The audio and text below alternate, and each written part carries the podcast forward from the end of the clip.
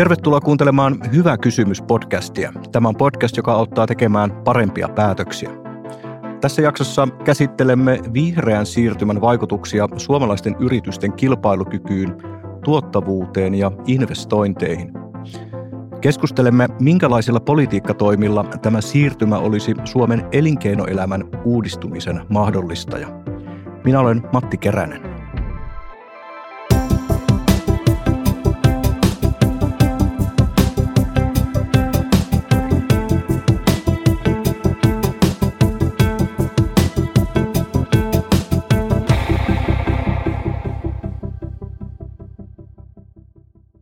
Tervetuloa Hyvä kysymys podcastiin Elinkeinoelämän tutkimuslaitoksen Etlan tutkija Olli-Pekka Kuusela. Hei vaan ja kiitos kutsusta. Te Etlassa etsitte vastauksia tähän lievästi ilmaistuna laajaan ja moniulotteiseen kysymykseen, eli siihen, miten vihreä siirtymä vaikuttaa suomalaisten yritysten kilpailukykyyn ja Suomen elinkeinoelämän rakenteisiin. Käydään tässä jaksossa läpi teidän esitykset päättäjille, siis ne politiikkatoimet, joilla suomalaisten yritysten kilpailukyky ja tarjolla oleva tuottavuusloikka mahdollistetaan päätöksenteolla. Mitä tämä teidän tutkimus kertoo siitä, että minkälaisia mahdollisuuksia tämä siirtymä tarjoaa Suomen elinkeinoelämän rakenteen uudistumiselle? No kyllähän se tarjoaa positiivisia mahdollisuuksia – kun tosiaankin panostetaan esimerkiksi innovaatioon, uusien teknologioiden kehittämiseen ja käyttöönottoon, niin, niin sieltä, sitä kautta saadaan tosiaankin uusia ratkaisuja, joita voidaan, voidaan sitten viedä myös muihin maihin, joille on kysyntää. Tietenkin siinä on omat haasteensa. Me tässä omassa tutkimushankkeessamme selvitimme sitä, että miten esimerkiksi tällaisen niin kirjaimpi ympäristölainsäädäntö vaikuttaa yrityksiin – ja, ja kirjallisuuskatsauksen perusteella ja, ja on tavallaan kaksi semmoista tyypillistä suuntaa, mitä, mitä niin kuin ajatellaan, mitä, mitä tapahtuu. Että toisaalta on tämä, tämä niin kuin hiilivuodon riski, eli, eli nyt tällainen niin kuin päästöintensiivinen teollisuus siirtyykin muihin maihin, joissa lainsäädäntö on, tai ympäristölainsäädäntö on jotenkin löysempi, ja tavallaan sitä kauttahan me ei, me ei tätä globaalia ongelmaa saa sitten niinkään, niinkään taklattua, jos se vaan se teollisuus siirtyy – johonkin muualle. Että me totta kai halutaan, halutaan pitää huolta siitä, että tällaista ei tapahdu, vaan että, että täällä meillä Euroopassa ja Suomessa teollisuus ja tietenkin tämä energiantuotantosektori yleensäkin pystyy, pystyy sitten kehittämään ja ottaa käyttöön sähköistymisen ratkaisuja tai sitten tosiaankin tällaista niin kuin puhdasta energiaa. Ja, ja sitten tuo toinen, toinen näkökulma on sitten tällainen niin, kuin, niin sanottu Porter-hypoteesi, eli siinä ajatuksena on se, että jos meillä on tällainen tiukempi lainsäädäntö – niin se itse asiassa kannustaa yrityksiä innovoimaan ja, ja, ja tota, kehittämään niitä uusia ratkaisuja, löytämään niitä korkeamman arvonlisän tuotteita ja pysymään kilpailussa mukana. Että sitten tässä tavallaan tulee myös mukaan semmoinen niin kuin luovan tuhon elementti, että, että sitten ne yritykset, jotka eivät pysty uudistumaan, niin ne sitten pikkuhiljaa joko poistuvat markkinoilta, mutta sitten tilalle tulee taas niin kuin uusia yrityksiä, jotka sitten pystyvät vastaamaan siihen haasteeseen. Joo, palataan tuohon sääntelyyn ja luovaan tuhoon hieman myöhemmin tarkemmin.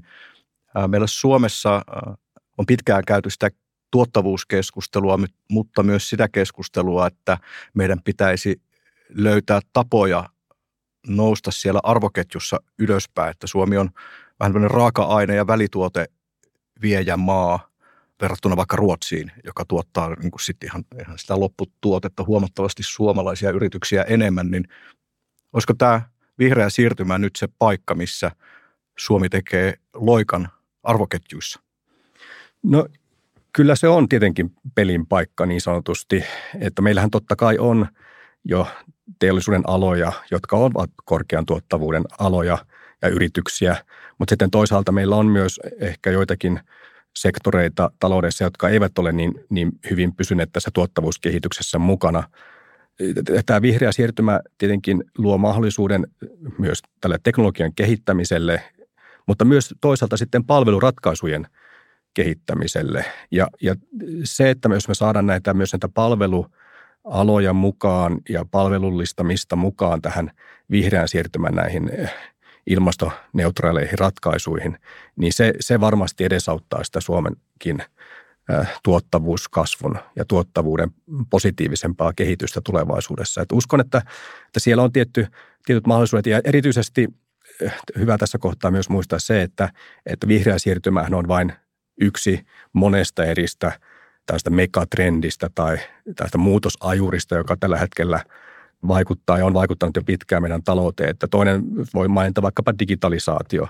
Ja tämäkin yhdistyy nyt näppärästi tähän vihreään siirtymään sillä tavalla, että saadaan, saadaan niitä sitten niitä erilaisia vaikka palveluita just kehitettyä digitalisaation avulla, joilla, joilla samalla edessä autetaan sitä päästöjen vähentämistä ja tällaista jotenkin ympäristöystävällisempää, ekologisempaa ää, talouden kehittämistä.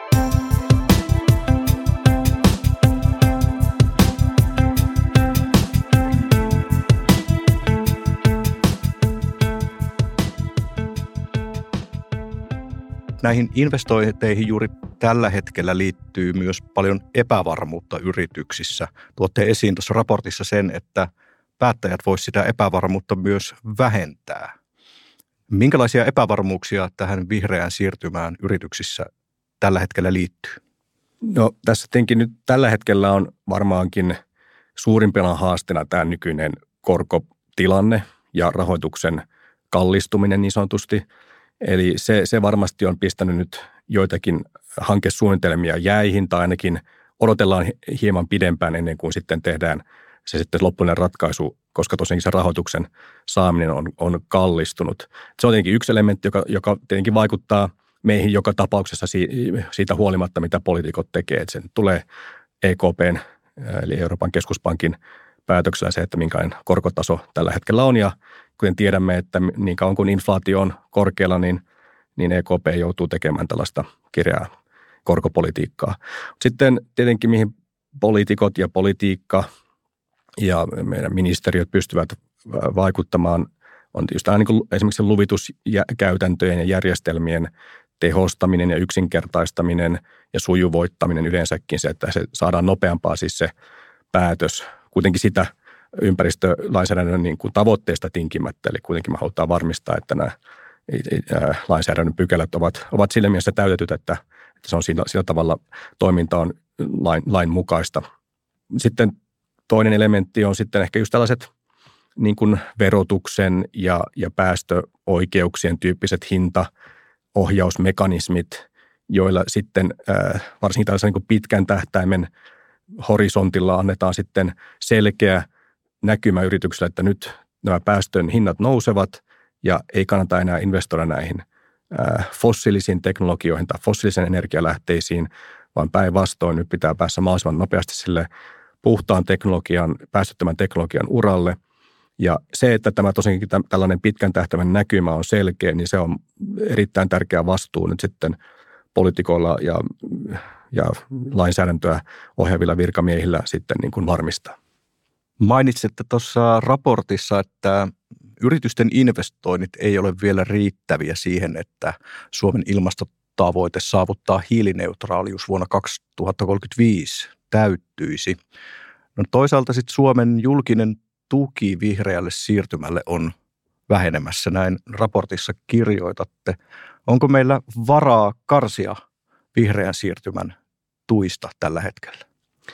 No, tässä on tietenkin erittäin haastava tilanne kokonaisuudessa, että toisaalta meillä on tällainen julkisen talouden velkakestävyysongelma, johon, johon pyritään hakemaan ratkaisuja ja, ja se tietenkin tarkoittaa sitä, että rahaa on vähemmän jaettavana. Sitten samaan aikaan meillä on myös muita talouden osa-alueita tai yhteiskunnan osa-alueita, mihin täytyy panostaa yhä enemmän. Nyt tietenkin me tiedetään tilanne tässä niin kuin terveydenhuollon sosiaaliturvan alueella – ja, ja samoin tiedetään nyt myös turvallisuuspolitiikan tilanne, jonne pitää satsata, satsata nyt lisää. Ja se, että nyt pitää satsata myös tähän vihreään siirtymään, niin se aiheuttaa tietynlaisen, tietynlaisia rajoitteita sitten, niin kuin, että kuinka paljon sinne sitten lopulta voidaan tarjota rahaa. Ja siinä mielessä tietenkin, kuten sanoin, niin nämä tällaiset valtion tuet tietyille tämmöisille demonstraatiohankkeille ja uuden teknologian kehitykseen ovat varmasti paikallaan, mutta ne täytyy olla siinä mielessä jotenkin tarkkoja, tarkennettuja – se on kyllä totta, että tässä nyt on ehkä näiden investointien suhteen yleisesti ottaen ehkä tällainen niin sanottu munakana-ongelma, että, että meillä nyt on tullut jo paljon ää, tällaista puhdasta energiatuotantoa näiden tuulivoimaloiden esimerkiksi muodossa. Ja, ja niitäkin on, on edelleen paljon suunnitteilla, eli siis lisäkapasiteetin rakentamista, mutta samanaikaisesti meidän pitäisi myös nähdä enemmän sitä itse kysyntäpuolta sitten tälle sähkön tuotannolle.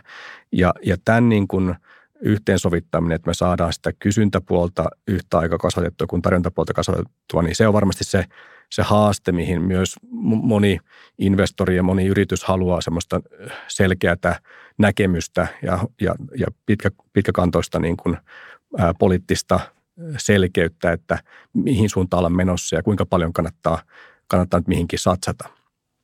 No yksi teidän esityksistänne on se, että vihreää siirtymää tulisi edistää nykyistä tiukemmalla sääntelyllä.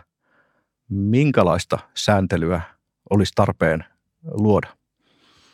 Tietenkin sääntelyä ei kannata vain kerryttää tai luoda sääntelyn vuoksi, eli se nyt ei ole tietenkään se tarkoitus tässä, vaan me nimenomaan halutaan kannustaa sen sääntelyn laadukkuuteen ja, ja myös siihen, että toisaalta se, tosiaankin se aikahorisontin tai niin pitkän tähtäimen johdonmukaisuus on, on järkevää, eli se lainsäädäntö on tiukentuvalla uralla ja se on kaikille selvää ja siitä ei sitten, sitä voidaan tietenkin tavallaan keinoja voidaan viilailla ajan mukaan, kun opitaan uutta tietoa, miten, minkälaisia responsseja saadaan taloudesta, miten talous yleensäkin globaalia tasoa kehittyy, minkälaisia teknologisia ratkaisuja tulee, tulee markkinoille, niin sitä voidaan tietenkin järkeistää, mutta se yleinen linja pitäisi olla selkeä, että nyt, nyt esimerkiksi päästöjen verotus on tietyllä kasvavalla uralla. Eli, eli voisi sanoa tuosta niin lainsäädännön tiukkuudesta tosiaankin, että sillä, sillä on tärkeä merkitys, että yritykset nyt ovat sillä tavalla varmalla pohjalla, että tietävät, mihin, mille hevoselle tavallaan pistää rahansa likoon. Mutta sitten toisaalta – Täytyy myös olla tarkkana siitä, ettei kuormiteta myöskään yrityksiä liikaa sellaisella ää, byrokratialla tai paperityöllä. Se, sekin myös, sekin myös on, on niin kuin, ää, taloudellisen toiminnan kannalta raskasta ja, ja kustannuksia aiheuttavaa, joten, joten siihen laadukkuuteen täytyy myös samalla satsata. Ja tämä, tämä on tietenkin, helppohan näitä on sanoa, mutta, mutta tietenkin tämä on haaste, jota, joka pitää yrittää taklata, että miten me saadaan toisaalta, toisaalta tosiaankin otettua käyttöön näitä – keinoja ja lainsäädäntöä, jolla, jolla saadaan nämä kaikki taloudelliset aktiviteetit oikealle uralle, mutta sitten toisaalta niin, että se tehdään hyvin ja järkevästi. Että tämä on ehkä, ainakin yleisesti sanoen ehkä se meidän, meidän viesti. Niin mainitsit tuossa aiemmin esimerkiksi hiilivuodon Suomen ja Euroopan ulkopuolelle, vaikka Kiinaan ja Intiaan. Minkälaista kansainvälistä sääntelyä Suomen tulisi edistää esimerkiksi tämän hiilivuodon estämiseksi? Joo, no siis tässähän nyt on tullut nyt lokakuussa voimaan tämä EUn hiilirajamekanismi, joka pyrkii nyt nimenomaan myös vaikuttamaan niihin kolmansiin maihin sen suhteen, että, että siellä myös alettaisiin ottamaan käyttöön ää, tällaista niin hiilen hinnoittelua tai, tai muuta lainsäädäntöä, jolla saadaan sitä heidänkin päästöintensiteettiä ja päästöjen määrää sitten vähennet, vähennettyä tehokkaammin. Eli, eli tämä on varmaan se yksi tärkeä mekanismi. Se, sen, se on tietenkin nyt vähän semmoisessa alkuvaiheessa tällä hetkellä, eli nyt kerätään vain tietoja maahantuojilta ja yrityksiltä, jotka tuottaa ne tuotteita, tiettyjen kategorioiden tuotteita, jotka kuuluvat tämän hiilirajamekanismin piiriin, siitä, että minkälaisia päästöjä ne aiheuttaa.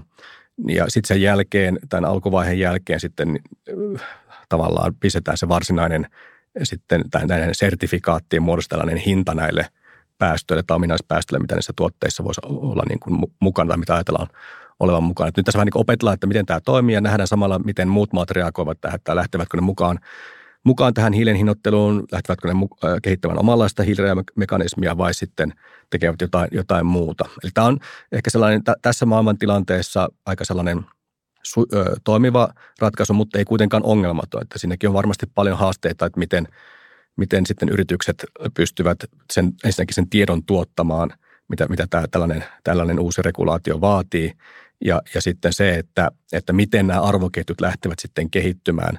Tapahtuuko niin, että, että sitä tuotantoa tuodaankin enemmän Euroopan unionin rajojen sisälle, vai käykö niin, että, että niitä lopputuotteita, siis jossa käytetään näitä hiirejämekanismin sisältämiä tuotteita, niin tehdäänkin sitten muissa maissa ja sitten tuodaan ne lopputuotteet EUn alueelle. Eli tässäkin on tar- paljon, paljon niin kuin seurannan paikkaa, jota tä- johon täytyy panostaa, ettei, ettei tuo mitään sellaisia tilanteita, jotka eivät olisi jotenkin tavoitteen mukaisia. No nyt viime vuosina on nähty, että näitä arvoketjuja pyritään kehittämään ja kunnianhimon tasoa nostamaan valtavilla julkisilla tukipaketeilla. Yhdysvalloissa Inflation Reduction Act, Act houkuttelee jo eurooppalaisia yrityksiä investoimaan Yhdysvaltoihin niin, niin avokätisesti ää, tätä vihreää siirtymää nyt Bidenin hallinnon aikana on alettu tukea. Minkälaisessa asemassa Suomi on, jos tämä julkisen tuen kisa kiihtyy esimerkiksi EUn ja Yhdysvaltojen välillä? No Suomi on tietenkin siinä mielessä vaikeassa tilanteessa, koska meillähän ei ole tällaisena pienenä taloutena tai pienenä avotaloutena mahdollisuuksia ryhtyä sellaisiin tukitoimenpiteisiin kuin mitä esimerkiksi tällaisissa isommissa maissa on, niin kuten Yhdysvalloissa tai sitten, jos katsotaan Eurooppaa, niin Saksa, Ranska ja sitten jos Aasiassakin tietenkin on omat, omat politiikkansa ja, ja halutaan tukea sitä omaa teollisuutta. Joten, joten siinä on kyllä äh, Suomella – seurannan paikka ja, ja EUlla yleensäkin seurannan paikka, ettei tämmöiseen toisaalta tämmöiseen tukikilpailuun lähdetä, mutta sen toisaalta myös tietenkin pitää pitää huolta niistä omista kilpailukykytekijöistä, esimerkiksi siitä, että tosiaankin meillä on sitä edullista puhdasta sähkön tuotantoa täällä tarjolla ja sillä pysytään sitten luomaan ne edellytykset sille, että tänne kannattaa investoida, tänne kannattaa tuoda – tätä niin vihreän teknologian, vihreiden tuotteiden tuotantoa sen sijaan, että saattaisin sitten niin kuin tällaisella suuri elkeisellä tukipolitiikalla edistämään.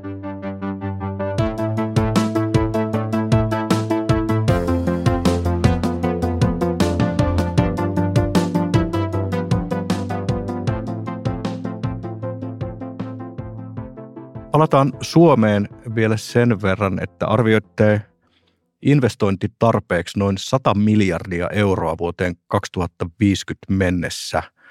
Mitä se vaatisi, että tällainen massiivinen investointiaalto lähtisi liikkeelle? No kyllä se vaatii ensinnäkin sitä johdonmukaista politiikkaa, että täytyy olla ne hintasignaalit, siis ne päästöjen hintasignaalit kohdillaan. Investointiympäristö täytyy olla houkutteleva, meidän täytyy olla osaavaa työvoimaa – korkeasti koulutettua työvoimaa. Meillä täytyy olla selkeästi toimiva lupakäytäntö, lupajärjestelmä, jossa on tietynlaiset aikarajat sille, että, miten, että, että investorit tietävät, että okei, että tähän mennessä saadaan nämä lupajärjestelyt selvitettyä ja lupajärjestelyt kuntoon, jotta voidaan tehdä niitä investointipäätöksiä. Ja kyllä se tietenkin vaatii myös sitä yleensäkin vaan, että, että se tämä kysynnän ja tarjonnan niin kuin ongelma saadaan siinä mielessä yhteensovitettua, että saadaan se kysyntäpuoli vetämään ja sitten saadaan sitä tarjontaa, siis puhutaan sähköntuotannosta, niin, niin, niin käyntiin. Että kyllä se äh, tavallaan on, on niin kuin erittäin kunnianhimoinen ja, ja suuri investointimäärä, mistä nyt puhutaan, mutta tietenkin aikajännekin on pitkä, mutta toisaalta näissäkin asioissa täytyy edetä etupainossa, koska mitä myöhemmäksi me näitä jätetään näitä, näitä investointeja ja ratkaisuja, niin – niin sitä vaikeammaksi se voi sitten tulla myöhemmin se näiden pääsytavoitteiden saavuttaminen ainakin globaalilla tasolla. Että tässä nyt taas niin kuin alussa puhuttiin siitä, siitä Suomen pelin paikasta, että nyt voidaan näiden omien ratkaisujen kautta päästä myös kansainväliseen markkinoille viemään niitä ratkaisuja ja, ja edesauttaa sitä kautta sitä globaalia päästövähennystavoitetta. No kun tutkitte eri toimialoja – niin havainto oli se, että tämä luova tuho, jonka mainitsit jo aikaisemmin, niin se on omiaan nostamaan sitä tuottavuuskehitystä. Eli, eli vanhoja yrityksiä kuolee ja uusia innovatiivisia yrityksiä tulee tilalle. Mitkä toimialat meillä Suomessa on suurimpien muutosten edessä? No kyllä yleisesti voi sanoa, että ne, joissa on korkea päästöintensiteetti, ovat siis korkeiden ilmastopäästöjen aiheuttavia teollisuuden aloja tai toimintoja.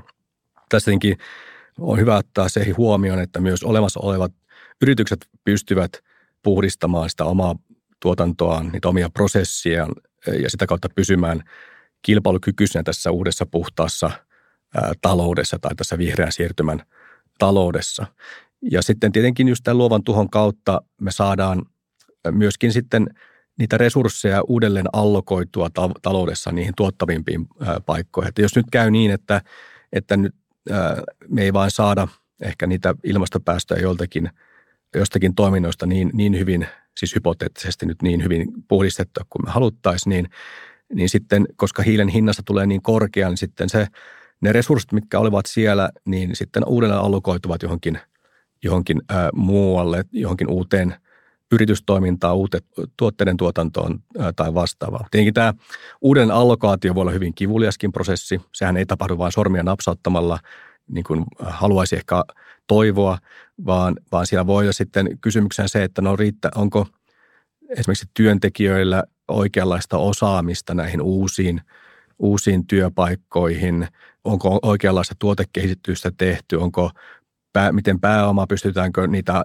aikaisempia – investointeja jotenkin hyödyntämään näissä uusissa kohteissa ja miten, miten tämä kaikki niin kuin sitten tapahtuu tässä siirtymävaiheessa, niin siihen tietenkin täytyy kiinnittää huomiota, että ei tapahdu mitään sellaista, sellaista siirtymää, joka on sitten hyvin epäoikeudenmukainen joillekin henkilöille tai työntekijäryhmille tai, tai paikkakunnille. Eli tässä on kuitenkin se, sekin poliittinen ulottuvuus, johon pitää kiinnittää huomiota. Pitäisikö kuitenkin markkinoiden antaa toimia, eli tämän luovan tuhon – tapahtua vapaasti vai onko perusteita päättäjillä tukea jollain tavalla näitä vaikeampaan tilanteeseen ajautuvia yrityksiä tai toimialoja? No, tämä on tietenkin erittäin hyvä ja tavallaan vaikea kysymys jossain määrin vastata, koska, koska periaatteessa totta kai se, se markkina, kun se toimii hyvin, niin, niin se sitten pitää huolen siitä, että meillä yritykset, jotka ovat ne tuottavimmat – pysyvät sitten mukana ja toisaalta pystyvät uudistumaan, yritykset pystyvät uudistumaan niin, että, että ne vastaavat siihen muuttuneeseen kysyntäpuoleen. Ja ihmiset, ihmisten kulutustottumukset tietenkin muuttuvat, mutta myös pystyvät samalla vähentämään niitä päästöjä. Se, että se riski, jos aletaan niin kuin, tukemaan yritystoimintaa, joka ei ole ei ole sillä niin kuin vankalla pohjalla tai, tai ei, ei ole tähän uuteen vihreään talouteen nyt niin so, täysin soveltuva jossain, jossain mielessä, niin on se, että me sitten ylläpidetään niitä yrityksiä liian kauan, jolloin tämä, tämä, niin kuin tämä muutosprosessi tulee sitten lopussa äkkijyrkästi. Eli se, että nyt tässä nyt on kuitenkin annetaan se, se selkeä tällainen taas pitkän tähtäimen näkymä siihen, että tämä siirtymä on toteutumassa, niin sitten – ja yrityksilläkin on, ja työntekijöillä on aikaa sopeutua siihen ja, ja löytää niitä uusia ratkaisuja sen sijaan, että se tulee sitten äkkiyrkästi. Ja, ja tietenkin se on myös sekin, että kun niitä tuetaan niitä yrityksiä, jotka eivät, eivät sitten uudistu, niin, niin sitten siinä tietenkin menee myös julkisia varoja tavallaan hukkaan jossain mielessä sen sijaan, että niitä olisi käytetty jotenkin viisaammin vaikkapa tämän siirtymän tukemiseen. No vedetään vielä tähän lopuksi yhteen tämä koko laaja kysymys yhdellä kysymyksellä. Kun tätä vihreää siirtymää tutkitaan yritysten kilpailukyvyn, tuottavuuden ja elinkeinoelämän rakenteen uudistumisen näkökulmasta, pitääkö Suomessa ajaa tätä siirtymää eturintamassa, kun vertaillaan kansainvälisesti? Kyllä, sanoisin näin, koska meillä on siihen kaikki edellytykset. Joten kyllä näkisin, että meillä on, meillä on siis siinä jos tilaisuus, meillä itse, itse voidaan hyötyä siitä, kun pysytään – näissä tavoitteissa, mutta me pystytään myös auttamaan tässä globaalin tämän kriisin ratkaisemisessa ja se, se on varmasti semmoinen, mihin meidän kaikkien tulisi kuitenkin pyrkiä. Kiitos haastattelusta Elinkeinoelämän tutkimuslaitoksen Etlan tutkija Olli-Pekka Kuusela. Kiitoksia.